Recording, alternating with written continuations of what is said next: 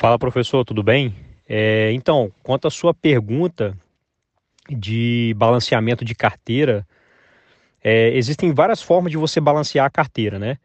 Você pode balancear através das vendas, né, de, de ativos que já estão batendo preço-alvo, por exemplo, né, ou que você acha que não faz mais sentido, perdeu o fundamento, sei lá, você tem alguma determinada ação que você queira vender já, né? E você aproveita aquele momento do balanceamento, você tira ela, né, e coloca outra ação ou aumenta o peso em alguma outra ação que você já tem, enfim.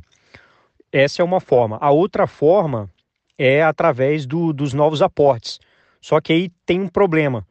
Para pessoas que não têm muita grana ainda, os novos aportes fazem uma diferença tremenda, né? No, no, no portfólio do cara como um todo. Né? Porque vamos supor, se o cara tem 10 mil e ele vai e faz um aporte de mil, representa 10% do todo, né? Já faz uma diferença, já faz uma diferença. Agora o cara que tem muita grana, né, é, fica cada vez mais difícil é, ele fazer um balanceamento através dos novos aportes, né, que ele vai fazendo, porque vai, vai fazendo, vai ficando cada vez mais insignificante, né, dentro do portfólio inteiro. E aí esse cara acaba tendo que é, recorrer à questão é, da, da venda de ativos, né? Aí você incorre no problema tributário, tá? Que aí você, toda vez que você vende, principalmente um cara que tem muita grana, né? E ele facilmente vai passar daquele limite de 20 mil mensal. E aí ele recorrentemente vai ficar pagando imposto, o que não é interessante, né? Aí vai depender da estratégia de cada um, né? Eu acho, eu acho que um cara que já tem muita grana, né, é o que eu falo com vocês de vez em quando, né?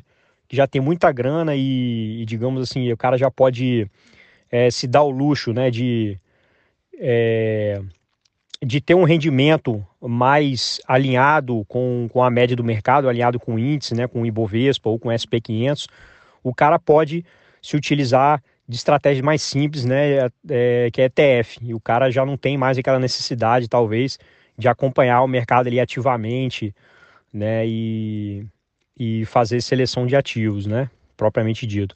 Aí o cara assim dessa forma ele evita, né, ficar fazendo balanceamento, porque o próprio o próprio índice é, ao longo do tempo ele já faz o balanceamento da, da carteira do cara, né? Porque é, o, a economia é muito dinâmica, então algumas empresas passam a ser menos representativas, outras empresas mais, outras empresas começam a surgir, tipo Facebook, né, que é mais recente e tal, e já, já, já é uma das gigantes americanas. Então isso aí vai modificando ao longo do tempo, né, e o próprio ETF, que é o que segue o índice de mercado, ele já vai fazendo esse, esse balanceamento automático, digamos assim, e você não paga imposto nenhum.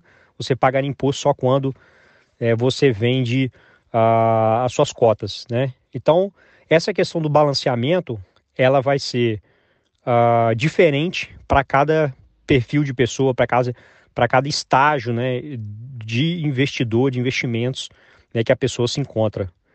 Beleza?